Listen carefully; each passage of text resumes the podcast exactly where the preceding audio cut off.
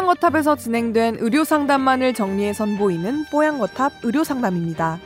이번 상담은 2020년 3월 27일 뽀양거탑 233회에서 방송되었습니다.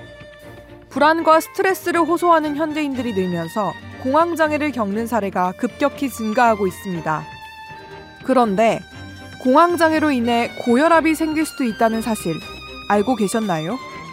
공황장애와 고혈압엔 어떤 상관관계가 있는지, 고혈압 약은 매일 정해진 시간에 복용해야 하는지에 대해 자세히 상담해 드렸습니다. 오늘 뽀얀거탑 의료 상담에서는 공황장애와 고혈압에 대해 이야기 나눕니다. 뽀얀거탑에 사연을 보내주세요. 건강 상담해 드립니다. tower 골뱅이 sbs.co.kr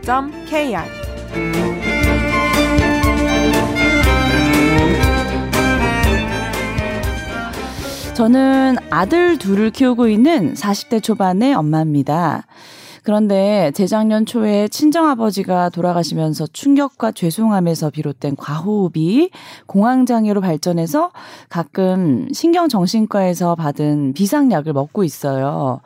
그러다가 작년 여름부터는 혈압도 갑자기 오르락 내리락 하면서 최고 170에 110까지 오르는 바람에 혈압약까지 먹게 됐습니다. 자, 그런데 이런 공황 장애라는 게 완치가 가능한 건지, 그리고 특히 저는 생리주기에 민감한데 호르몬 변화가 공황 장애가 심해지게 하는 원인이 될 수도 있는지, 또 궁금한 게 혈압약을 처방해 주는 의사 선생님이 공황 장애 때문에 고혈압이 올 수 있다고 하셨는데 이 둘의 정말 음, 상관관계가 있는 건지 물어보셨고요. 그리고 또 하나 더 물어보신 게 주치 선생님은 하루 약을 좀 건너 뛰어도 된다고 하셨대요. 상황이 좋을 때는. 그런데 같은 고혈압을 앓고 있는 친구 의사 선생님은 절대 하루도 걸으면 안 된다고 또 하셨다네요.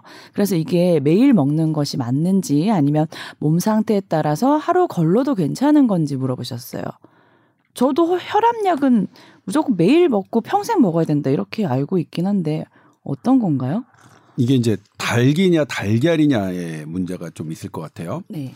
예를 들면 음. 고혈압이 원래 있었고 그다음에 공황 장애가 나의 고혈압을 더 악화시키는 인자로 작용한다면 혈압약을 계속 복용하셔야죠. 그건 고혈압 치료니까. 네. 그런데 공황 장애가 원래 기저에 깔려 있고 공황 장애가 악화된 상태에서 혈압이 높다. 그렇다면 그거는 이제 혈압이 하나의 결과물이죠. 공황 장애에 대한. 근데 공황 장애가 왜 그럼 고혈압을 일으키느냐? 네. 어, 연관관계가 있는 거예요? 예, 네. 이건 이제 물론 이제 지금 현재적인 개념에서는 뭐 사실 공황 장애도 어 일종의 뇌 질환이라고 생각하고 있는 현대 뇌과학 입장에서는 어 너무나 당연한 건데. 네. 근데 이제 이거는 사실은 좀 디베이트가 있으니까 과거의 네. 개념으로 이제 말씀드리자면 공황 장애는 어, 일반적으로 공포심을 느끼거나 답답함을 느끼지 않는 장소에서 어, 내가 예민하게 반응해서 그렇게 공포심이나 이런 것들을 느끼는 거를 말하는 거거든요. 그리고 그게 실제로 신체 증상으로 나타나는 것. 그런데 여기서 중요하게 생각되는 호르몬이 네. 노르에피네프린이라는 호르몬이라고 네. 어, 우리가 이제 생각해 왔어요. 네. 근데 노르에피네프린은 어떤 거냐면 네. 어, CPR 드럭이라고 하죠. 그러니까 심장이 정지해서 혈압이 떨어진 사람에게 에피네프린을 투여합니다. 어. 강력한 혈압 수축제, 어. 혈압을 올리는 거죠. 혈압이 떨어진 사람에게. 그런데 내가 공황장애, 공황장애가 에피네프린이 많이 분비돼서 어, 그렇게 더 예민하게 반응하는 건지 아니면 어떤 자극에 의해서 나의 노르에피네프린이 더 많이 자극, 분비되는 건지 그 선후 관계는 분명하지 않지만 실은 저희 이제 신경외과 그러니까 뇌과학 쪽에서는 에피네프린 호르몬의 문제, 신경 전달 물질이 변화가 먼저 왔고 그것 때문에 보통 사람은 느끼지 않는 공포스러움을 더 느낀다고 생각하는데 근데 과거에는 그렇지는 않습니다. 공포스러움을 느꼈고 그게 노르에피네프린을 더 분비를 많이 한다. 근데 지금은 노르에피네프린만 생각하진 않아요. 중간에 가바라고 하는 대단 어, 신경 물질이 하나 더 지금 개입되고 있는데. 네. 근데 그렇기 때문에 공황 장애가 있는 사람은 어쨌거나 혈압이 높을 수밖에 없는 거죠.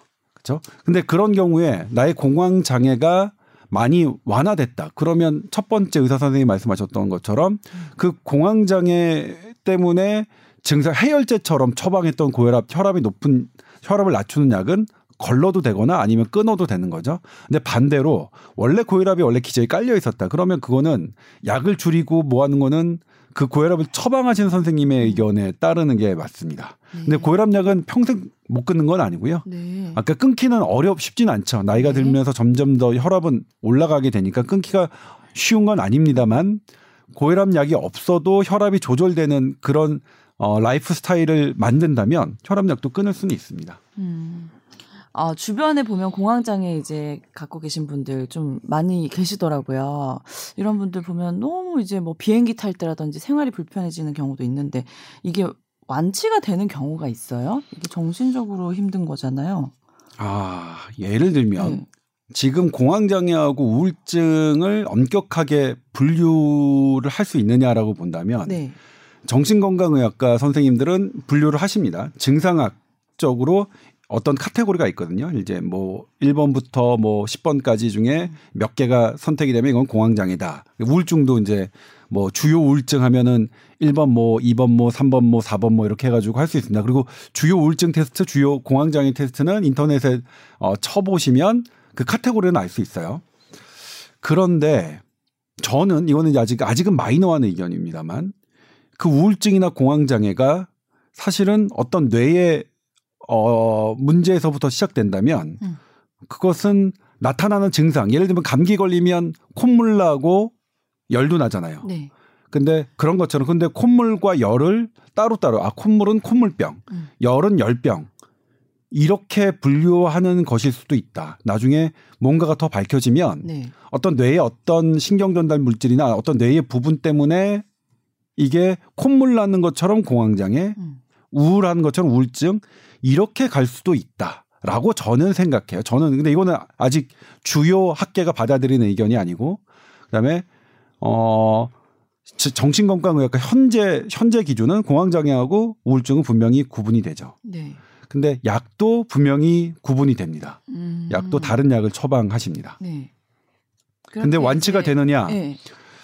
어, 우울증 같은 경우에도 완치라는 표현은 되게 사실 어려워요. 그렇죠? 완치는 지금 기분이 좋아진다 하더라도 나중에 또 음. 어, 우울증 증세가 생길 수 있고 네. 공황 장애 같은 경우도 그럴 수 있으니까. 음. 하지만 어 저는 개인적 그러니까 선생님들이 뭐라고 하냐면 이제 시간이 지나가면 지나갈수록 조금 완화되는 음. 경향은 보인다. 경향성은. 근데 우울증은 좀 다르고요. 우울증은. 음. 우울증은 사실 되게 엄격하게 봐야 되는 음. 어, 악화됐을 경우에 상당히 위험할 수 있으니까 우울증 같은 경우에는 음. 그러니까 우리가 뭐 우울증은 마음의 감기라고 흔히들 얘기하는데 네. 그걸 정신건강의학과 선생님들은 되게 싫어하세요. 감기 감기 걸렸다고 이렇게, 이렇게 사고로 이어지는 경우는 없는데 우울증은 어. 특히 우울증이 심리적으로 극복된다는 말씀들을 되게 싫어하세요. 네. 그러니까 우울증 주, 어떤 중등도 이상 어느 진행된 것은 약물 치료가 아직도 원칙이다. 음. Thank you.